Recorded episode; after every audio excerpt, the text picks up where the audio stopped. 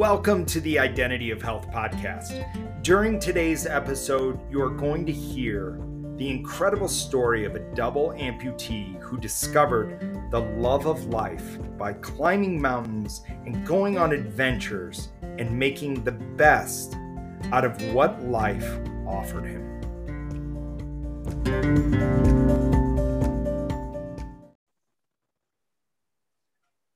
Hello, everybody. I'm so honored to have you here to listen to this incredible episode that we're going to run in the Identity of Health podcast. I have the pleasure of interviewing Stephen Macklenburg, but he goes by Mac.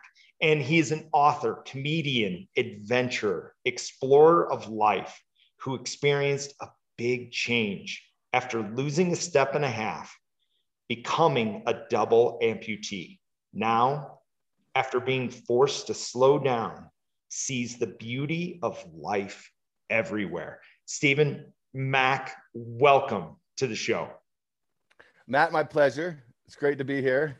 And uh, yeah, life has gotten slower, but it's gotten faster too, because it all depends on how you look at it. My body's going slower, but my mind's kind of sped up. I mean, I guess the speed's got to go somewhere, right? That's right. I, you know what? And since I was, ever since that we've had a conversation, I've been so impressed with you. I've been so impressed with everything that you have done in your life. Now, you you were handed a bad deck of cards. I mean, you were had both legs. Everything was going great.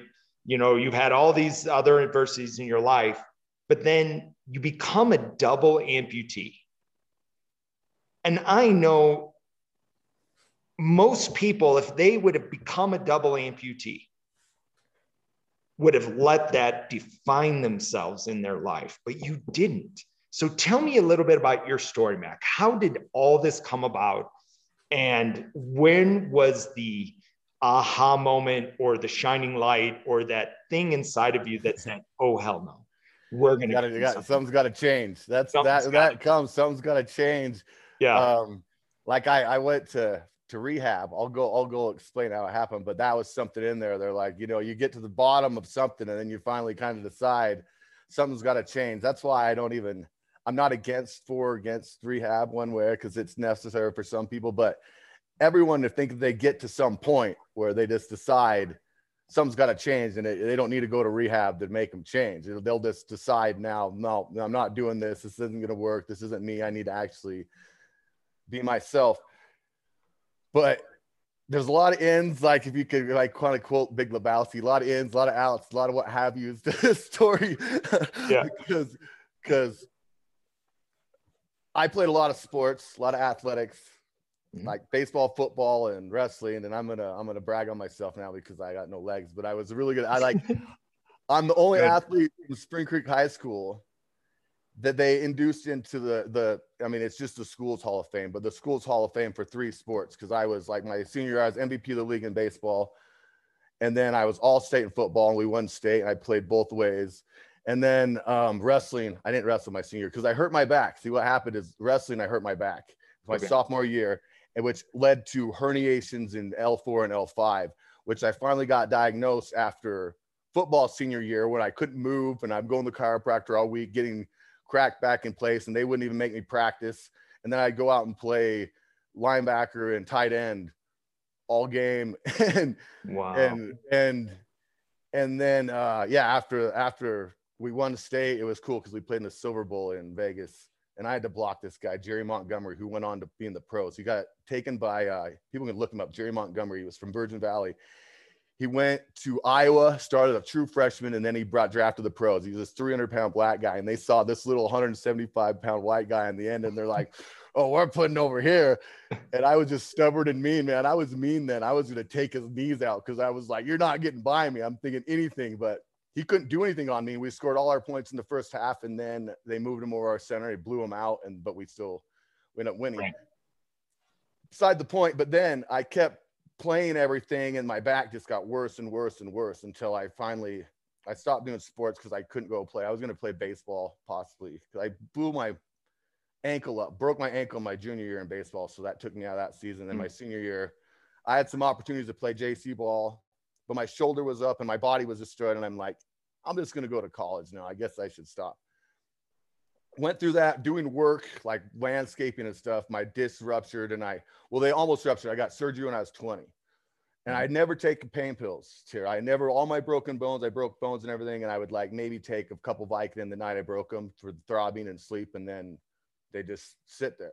Mm-hmm. And then um, I got my first surgery, didn't really fix much, and then I just got stubborn. I'm like, I'm never going back to the doctor again. Well, I'm just going to tough it out. And then, then my disc ruptured L4 and five, and I just got in massive pain all the time when I'm in college.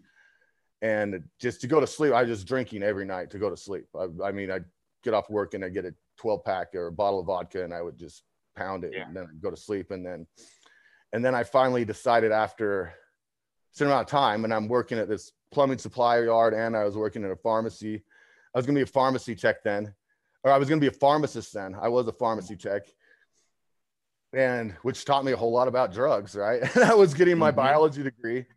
Um, so I would say, though my disc ruptured in the plumbing supply yard, and then I got put on Percocet, and then that like, I'm like, whoa, I don't have pain.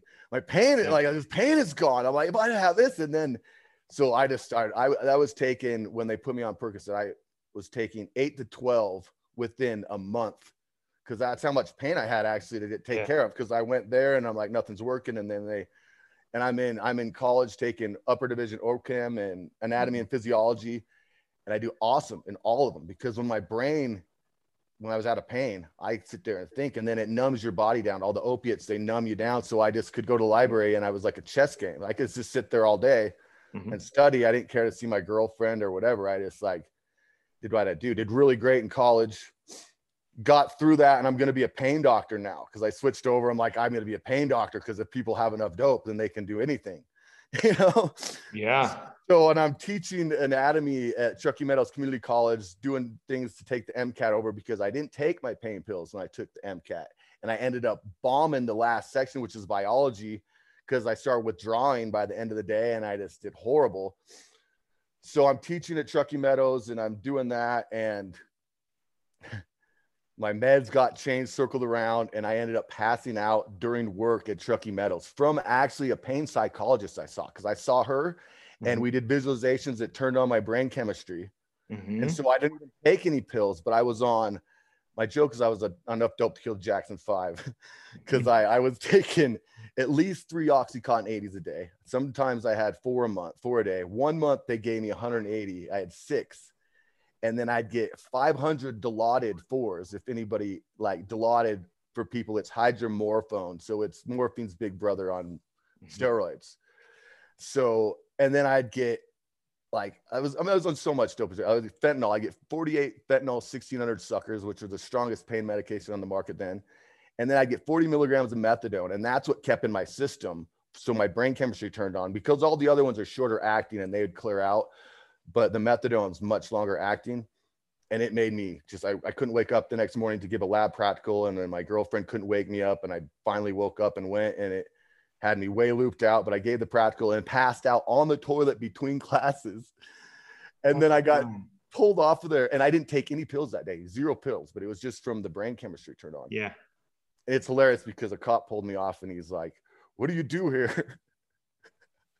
like, like I'm, I'm an instructor. I run the cadaver lab. I've, I've dissected all these cadavers.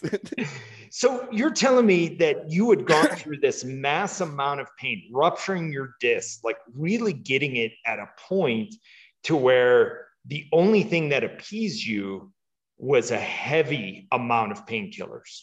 Yeah, yeah. I, I I had a lot of pain there where and my body had stopped producing anything and I hadn't learned any other techniques. That's why I was trying to do the uh, pain psychology because I started mm-hmm. taking a mindfulness pain and stress reduction class to work yes. on dealing with it and and getting the endorphins myself and doing meditation things. But I, you know, when I'm being on the opiates at the same time, it kind of it kind of counteracted.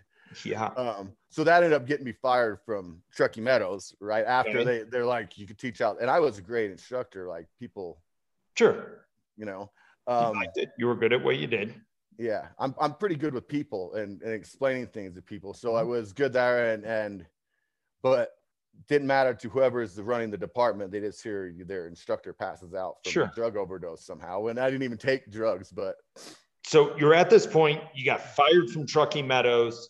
You are now, are you still on pain meds at this point? Oh yeah, I was on a ton. And I was not gonna come off them then because I was so convinced. And it could have been because I don't know when my pain subsided to a level where it could have been tolerable. I think it Sure. could have been any time. I just would have had to do some really serious meditation and, and But- exercises because now I exercise and do other things and it keeps my body loose and in less pain. Would you consider yourself, would you say that you were addicted to painkillers at this point? Like you oh yeah, I was heavily using addicted. them as a crutch. So what I was, I wasn't necessarily using them as a crutch, but I was super physically dependent and I super Okay. I'd say I was definitely like I was brain like I was convinced. So that's basically addicted that I could not function without them. It was Okay. just I was just and then what happened I moved to Utah because I lost my health insurance and my pills were like 4 grand a month without insurance. Because I mean that was a lot of dope, right? right. so then I uh, moved there to get a job. My brother's like, "Yeah, you can come and stay here in Logan, and you can get a job at Quest as a phone person, and they give you insurance right away." And I didn't really care. Like I have a biology degree, I could do other things, but I just wanted something that would give me insurance because that's all I cared about then. Right.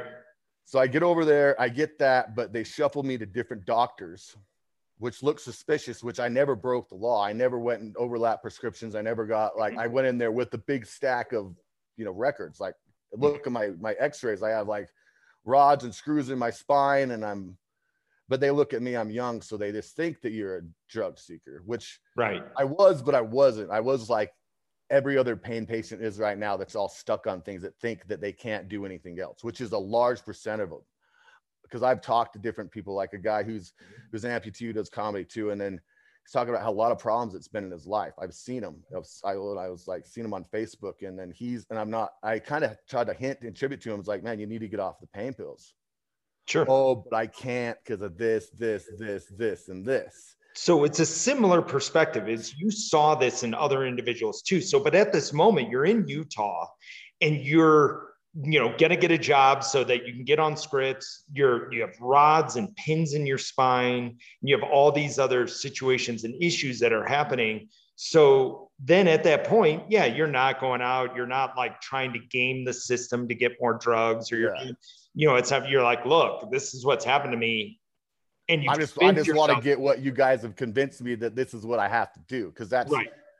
And that's what you know the doctors you're supposed to go in there and you're not supposed to be in pain and you know you're not supposed to all these things which is complete garbage Yeah. you know it's complete garbage it's part of life and that's what the like there was only one pain management doctor in reno that she had pain herself and had gone from being on a lot of pills to off and that's the one that did the mindfulness stress and they Mhm. understood it but most of the other ones just you know Script.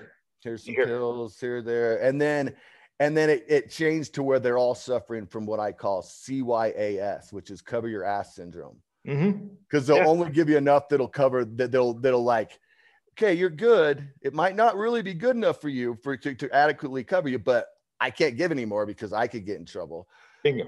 Yeah. but you know so it's like they're not even medicating anybody anymore it's just kind of keeping you which makes you in a in a point of desperation because then you're like these pills aren't even working anymore right. and and, and but the problem is is i know how to make things work better because i well people can figure it out but i'm like route of administration just like because i taken that in college even i taken a substance abuse and addiction class Yeah. and it's like in you know different routes and i know biology and chemistry and it's like you bypass your liver you you like you snort it you inject it that's why they do it in the hospital because it goes right into your system and you get a right.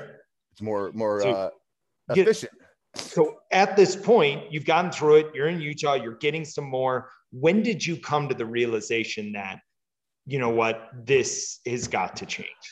oh well okay then in utah shuffled around they threw me in jail for prescription fraud which i didn't do Mhm. and I and I had to withdraw from everything and go through hell in jail and suicide watch, which was the most miserable thing on the planet.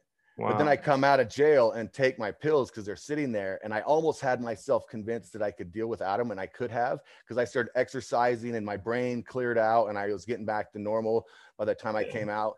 But something pissed me off, and so I went back to to addict, like "Yeah, screw that, da, da, da."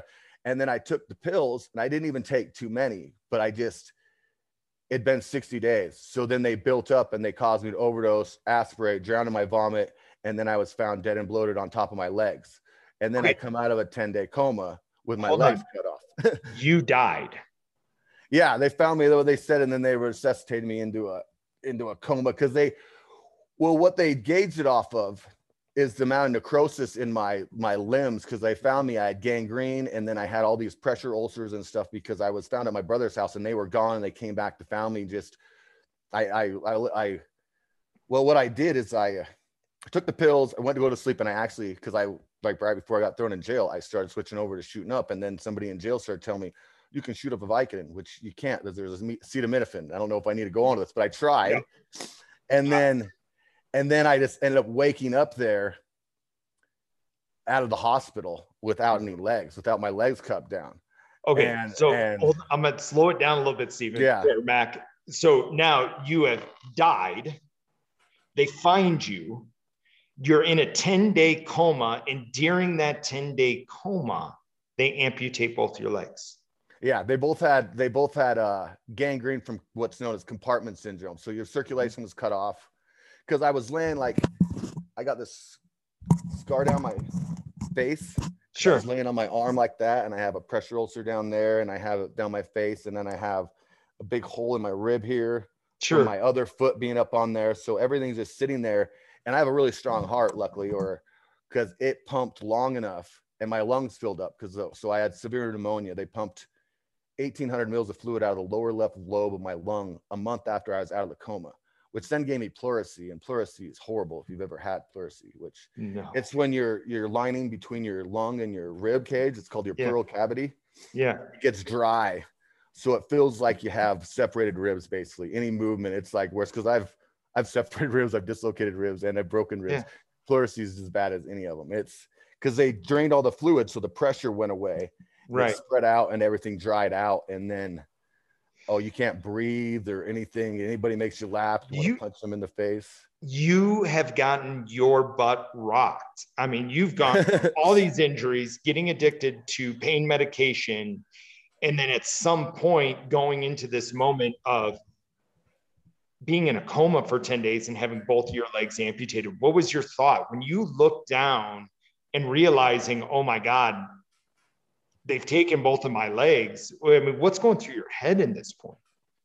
See, when I came when I came out of the coma, like it was really weird because it was like a lucid dream.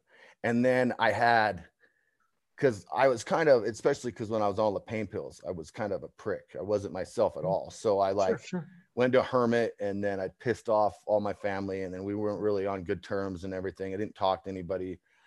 And then I woke up and I have all these flowers all over the room and then a whole bunch of family there and they're really concerned and all this kind of love shower down on me mm-hmm. so i and i've been hurt this is a weird thing i've been hurt so much in my life kind of we were talking about before with the kids who are so sheltered and then they've never had anything and then you know they get a scratch on their pinky and it's it's like they had their leg cut off like yeah i had a lot of things before so then it was it was like yeah this sucks but I can get oh I can I can figure out how to get over that. But I really like how I'm like I'm like people actually cared. I am like I actually did do something that made a significant difference in people's life that they cared that was there. So that actually right. in a way, you know, boosted my spirits. But then I stayed on the pain pills.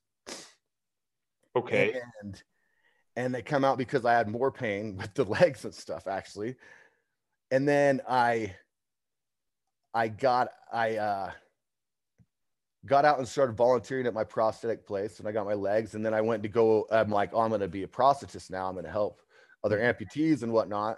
Um, still thinking school, which I don't think school is for me, even though I'm I could do it and I'm pretty intelligent, but I just think I have other things that I need to do that I think can go on a grander scale, like what we're mm-hmm. doing here. I think it could like writing books and doing even comedy and speaking and pictures that show like inspirational stuff like what I'm doing, I think is a grander scale than I help, you know, some amputees, which is which is which you could help someone do a whole lot. So it's it's hard to judge, but um but I'm still thinking I'm seeing going that way. And I never really, I don't think I ever really wanted to be any of the professions I wanted to be. I'm just telling myself so I so I could can, you know, you yeah. yourself like, yeah, this is what I, I'm like. this is gonna be great, and, and it'll be perfect for when I'm married and I have kids because I'll have this schedule, and that's what I'm just judging everything off instead of like a passionate thing I want to do. Mm-hmm. And so I got into prosthetic and orthotic school in Michigan after I volunteered at my my office in uh, Salt Lake, but I'm still on pain pills. And mm-hmm. then and this time I'm shooting them all up. And then I go there and and then trying to get a doctor there at, at grad school, it just everything just tumbled down. And then I overdosed again, and this time was really more my fault. I'm out of pills, and then I just like, um, and then by then I knew I was a junkie actually, because after after the first time, you know, I'm convinced that I'm doing it all for pain. But then after some, and I even went to AA and stuff before I went over there, mm-hmm. and I was because I was trying to like, you know, I, it, the, the AA was still like, if you use them as prescribed, you're okay. I'm like, mm, yeah.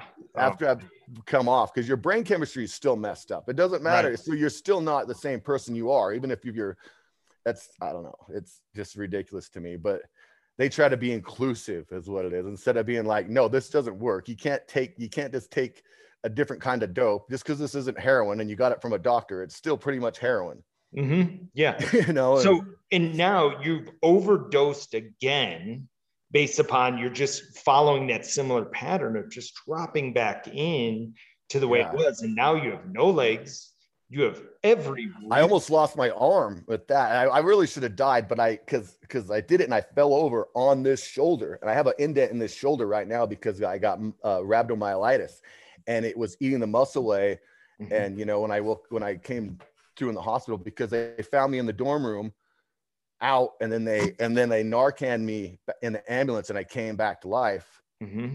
and that time i had a completely different experience in my coma which this time was was kind of what the aha moment was in a way because i'm on top of a mountain and i'm down on my side and there's all these people circling around me that i knew from my life and they're like on skis and i'm like yelling for them to help me up help me up help me up and they're just going and they're just going and they're like no and so it was kind of like a death experience. Yeah.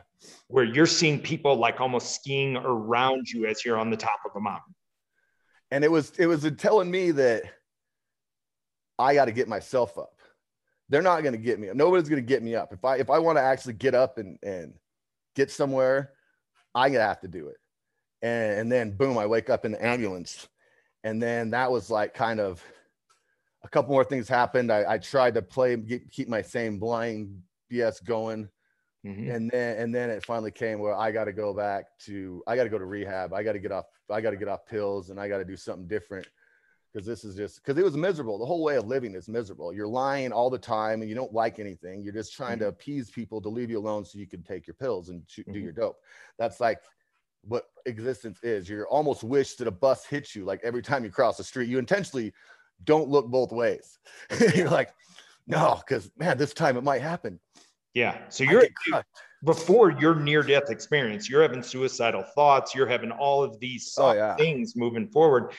Then you have your near death experience in the ambulance and you experience all these things. So when you woke up from that, you decide, nope, it's done. I'm going to rehab. I am no longer going to be dependent on this. It took me about a week or something, and I tried to do things for a second, and then I'm like, "What am I doing? That that's that's this is what I I got to get out of here." And then I just uh-huh. dropped out when I was I was failing out of school anyways because I wasn't taking anything serious then. Anyways, I was just worried sure. about getting dope all the time. Yeah, and and then I went back and um went through rehab. And rehab, they kept me on a bunch of different pills they have me on all these other non-narcotics but like i was on like five different pills. And then and then one day i was sitting at a coffee shop when i was in a halfway house and everything see this is the other thing i don't like about rehab. Everything is what you can't do can't do. Don't do this. Just as long as you don't use then it's good. And it's like mm-hmm.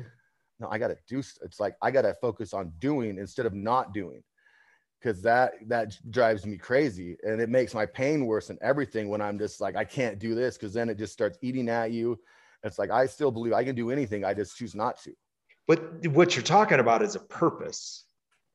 Yeah, I got to be doing and doing something that's meaningful instead of sitting there and focus on what I can't be doing. So yeah, yeah. it complete. It, that's like I think the cure to addiction more than anything is yeah having a purpose mm-hmm. and having something you're doing because then you don't want to be loaded because you're too busy. Yeah. You know, you got other things that actually have significance in your life that's like, I can't screw this up. I can't go out to the bar. I can't go do this. I can't be on this because it's just, you know, it's it's just destroying everything. It's causing no benefits for anything. So fast forward, you you found your purpose. You're you're getting, you're developing your reason. What was the first step? Like really is when, you know, what was the first big adventure you did? Because for everybody listening, if you don't know Mac, how many mountains have you climbed, Mac? I don't know, a bunch.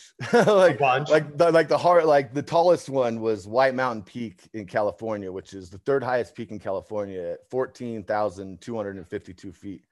And the famous one that everyone knows is Angels Landing in Zion, Mhm. which now you need you need like a ticket and so you could Right, you could right. you could give people five the whole way up that that's so busy. But and and it, you know and as i read your book mac you talk about climbing these mountains in your book and um, mac wrote an incredible book called the hop about and so There it is. yep, there it is the hop about right there and so and the tagline is it's right back to where i belong so really you climb these mountains as a double amputee after coming out of a dangerous drug addiction that killed you twice. And the last time that it went through, you you're kind of like, oh hell no, yeah, This no is not more. This gonna is be- not who I am. I wasn't living anymore. It was it was surviving. I was in this state of surviving, and I'm like, and I've met people like this on. I wrote about one in my book because you're talking about one of the mountains I climbed was Telescope Peak in Death Valley, Mhm. and I'm coming into there, and I'm all feeling just proud of myself because it's a very hard mountain. Um, it's Right. it's it's only well only it's only 11,049 feet, but it's in Death Valley, so you're overlooking negative 282, and it's super steep, and it's 14 miles round trip and 3,400 ele- elevation, and it's just on this super sl- side hill, which is difficult as an amputee because one side I don't have elevation control where my prosthetic leg is, and then I don't have as much on the other side because I have, you know, half a foot, so it doesn't bend. Um, but the lady i'm coming in from beatty and i'm getting gas and i'm just feeling all just Ego. my, and- yeah Sure. just and, and and i talked to lady so how are you doing? I'm like man i'm doing awesome. I'm gonna go climb telescope peak. And she's like oh well wh- where's that? And i'm just like shocked because you're right next to death valley you know? Yeah. everybody and i'm like oh it's over it's over in death valley. It's the highest peak there. Oh really i've never been over in there i heard it's really pretty I've been always too busy working. You know, I've lived here 15 years.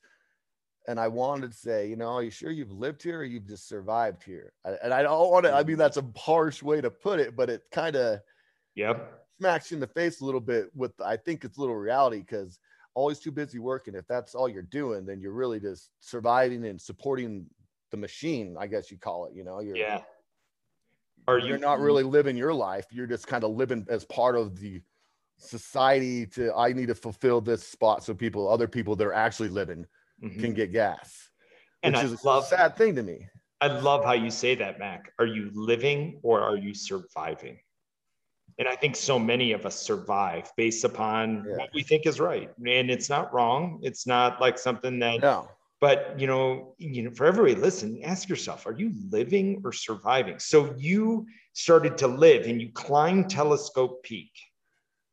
That one was hard. That one, and I did it stupid. I had no, I, because my disability got shut off because I didn't go to a doctor to prove that my legs didn't grow back.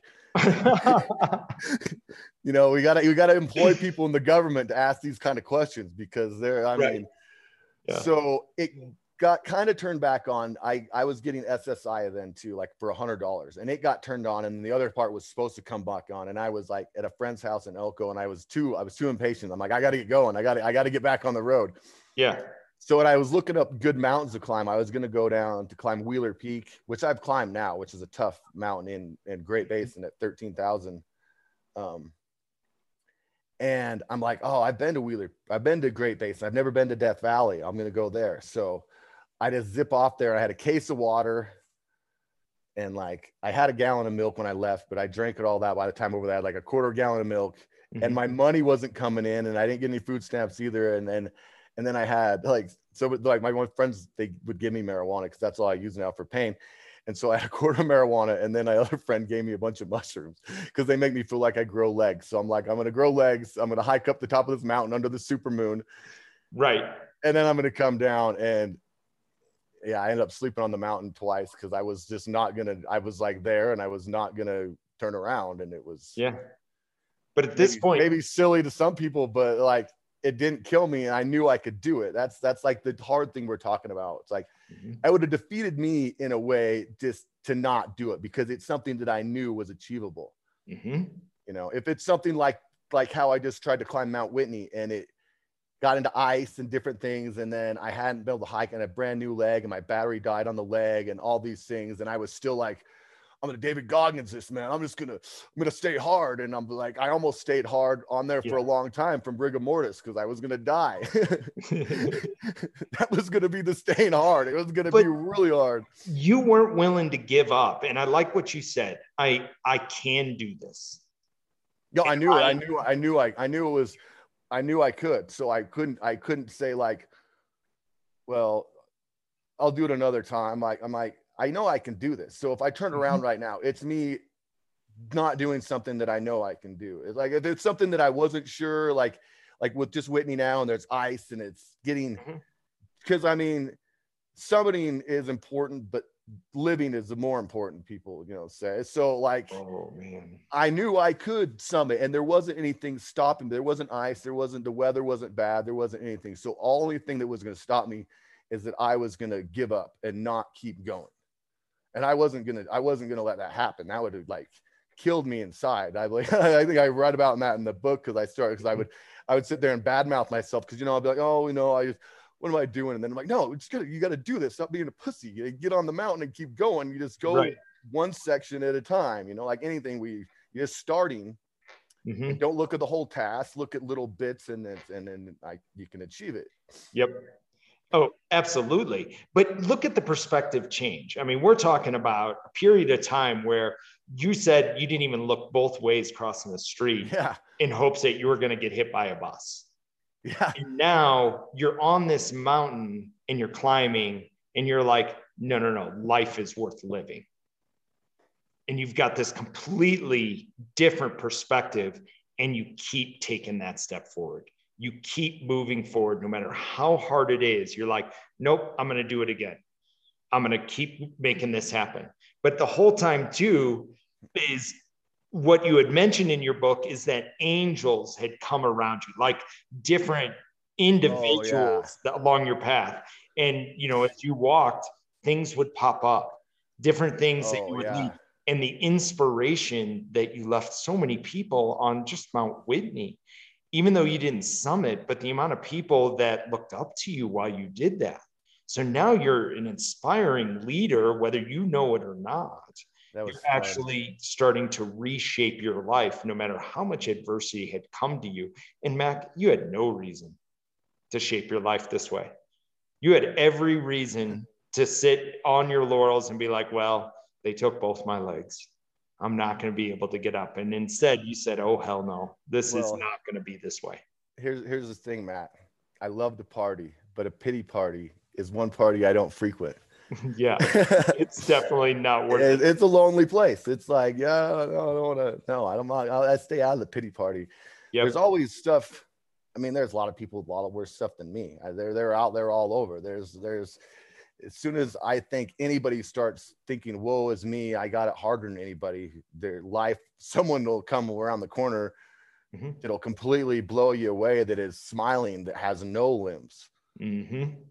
you know, and yeah. it's like people like, oh, I, you know, if I was like that, I'd kill myself. It's like nobody knows what they'll do in any situation until they get to it. Mm-hmm. That's why I mm-hmm. hate when when I hate comparing things with people who are like, mm-hmm. I would if I had this happen, I'd do this. It's like, well, I'm sorry that you think like that because you don't know what will happen, and that's limiting your own strength. That is like telling yourself that you are weaker than you can be, because mm-hmm. that's saying, oh, this situation would beat me.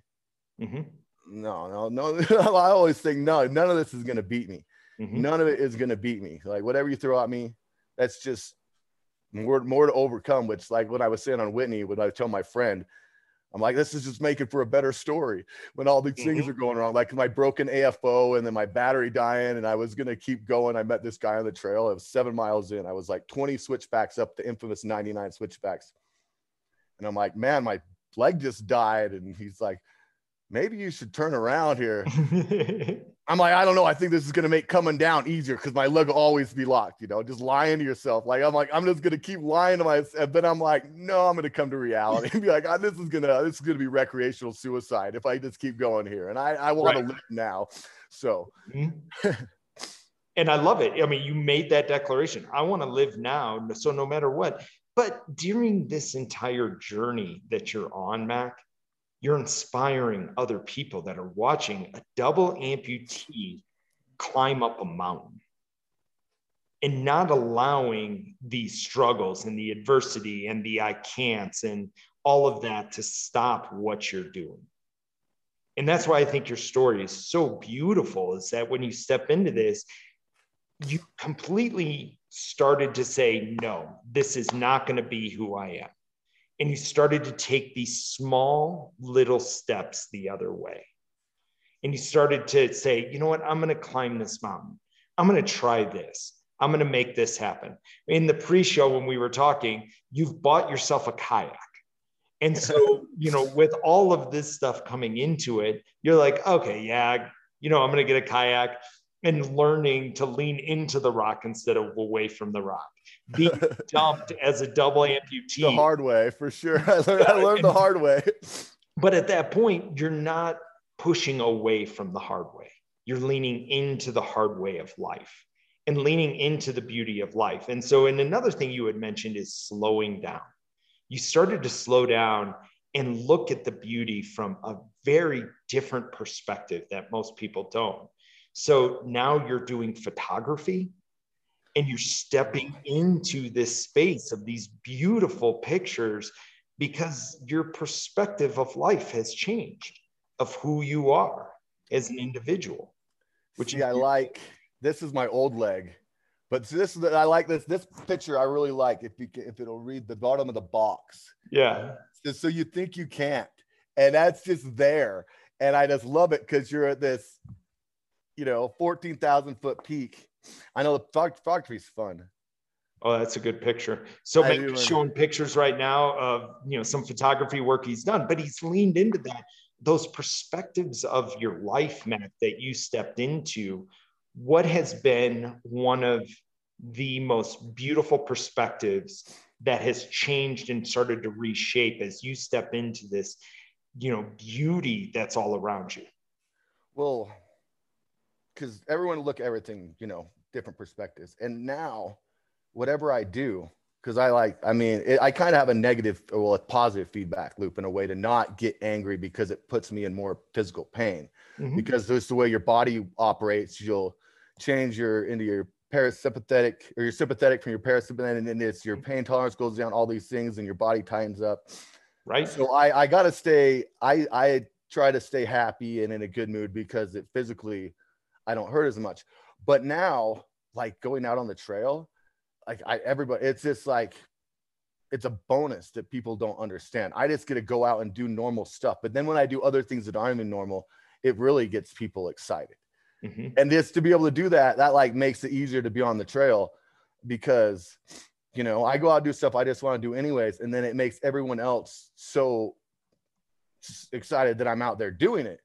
You know, so now like before look at whatever, like I could have done more things, but mm-hmm. I don't know if I necessarily could have done more things because there's all kinds of things that I can do now, just doing the things that mm-hmm. you know I maybe want to do before that just causes all these other effects that I never could have had on so many people. So it's like I kind of look at it in a way. That I've gotten beaten up a whole lot of ways, whatever, but like you said, God, universe, whatever, saw that I was I could handle whatever and kind of come out of it mm-hmm. to be a benefit to other people. Right. So now, now, like when I hiked Angels Landing, there was a whole bunch of people that were like, I wasn't going past Scouts Lookout, but then heard there was a one-legged guy doing it, so then I had to go do it. You know? so, do you consider yourself an inspiration now to other individuals? Well, I mean, I try. I I, I mean, I, I I try to stay in a humble mindset, but I, I think I am. I've been told enough times, and a lot of people just get it solid. So I, I know I am. So then that's why I really want to get out and more things like, you know, like that's why I love being on your podcast and these things that I can get out to other people because it's, it's kind of a, it'd be a, a waste. Mm. It would be kind of like I'm not utilizing my benefits if I don't. It'd be kind of a, a selfish, just kind of a garbage thing by not yeah. getting out and because it's it's like i have this thrown on me i can either use it to benefit and like maximum benefit or i could go hide or, uh, you know what i mean because I, I really mm-hmm. enjoy going around and no one knowing who i am in a way because i just go and they shock I'll, i know all these people are going to have mm-hmm. these stories yeah. about you know, like the one guy at Angels Landing when I'm on, I'm taking the picture, I'm on top of the rock. He's like, I had to get a picture of that too. No one's gonna believe this, you know, because no one like I had people all over. Like when I was doing Whitney, and then I'll do silly stuff like my prosthetic leg, like I'll I'll flip the leg around and put my foot in my mouth. You know, I'll get there in the picture. I'll be there, and then all this stuff. So all these silly things, and then, you know, it's it's it's, man, it's so fun just giving people all these stories that they're because it's not it's very unusual i'm going to say like I, i'm a very unorthodox person so it makes things really fun and i think it helps kind of other people get inspired to maybe break out of the mold of what they don't want to do too mm. because so many people like we said they're, they're stuck in these trains of thought that have just been ingrained from whatever. And so, you know, classical condition, you hear it over and over and over, but you'll have that internal drive that's like, I don't really like this. Mm-hmm. I don't want to do this. Yeah, they're surviving and they they see something different. And then that's the little steps, like you say, just little steps. It's just getting started. Yep. You know, that's the hardest part for sure, is always just getting started and formulating exactly what that's this has still been my problem is is narrowing down my goal exactly like because i'm doing the photography and i'm writing the books and i'm writing another short story and i really think i want i want to get into speaking because i think i really could really help a lot of people with that and i'm figuring out and i just sent a message to toastmasters to try to get involved in that group so i can i can mm-hmm. branch out but but it's i think this is a big problem with a lot of people like we're talking about the purpose having that narrow defined more purpose because then you can mm-hmm. attack things you know when you have the problem you can attack it and that's always mm-hmm. I know it, I can attack it. And a lot of people, and I was like this too, you're, you're not sure what mm. your goal is and what you're aiming at. Um, I really love like, like the photography is yeah. one thing I really love doing it. And I think it's different what I'm doing and people seem to like it. Mm-hmm. So, so, and I mean, I think I, I could join that with speaking and do these other things. And I, I, Mac, with everything you've ever done in your life, just name it name what you want to do, you do it. Like I have no doubt in my mind with everything that you have done, going from all of those journeys and all those perspectives and that new viewpoint that you're looking at as life now, this incredible life that you're living, and you're finding your purpose and you're finding as you step forward and every step that you take is this other beautiful perspective of this or something better. And you're creating this better. You're not just allowing better to come to you, you are finding it and you are creating it. So, Mac, it has been an absolute pleasure having you on my show. This has been awesome. And I, I am honored and I am so looking forward to what you are going to do next. So, everybody that's listening, definitely pick up the book, The Hop About, right back to where I belong. Mac is just an inspiration. And as you read the book, you will be inspired that there's really, I can go through anything and I can make it happen. So thank you, Mac, for being on the show. I so appreciate you and everything that you have done. Matt, it was fantastic. It, it's definitely going to be fun. And uh, I cannot wait to hear about your next adventure. So thank you again. Yeah, I'd like to come out to Colorado too, like you said. Oh, heck yeah. Come on out. We'll go climb a 14er. That'll be great. That'd be fun. All right. We'll see you guys, everybody. We'll see everybody later and uh, keep at it, Mac. Thank you.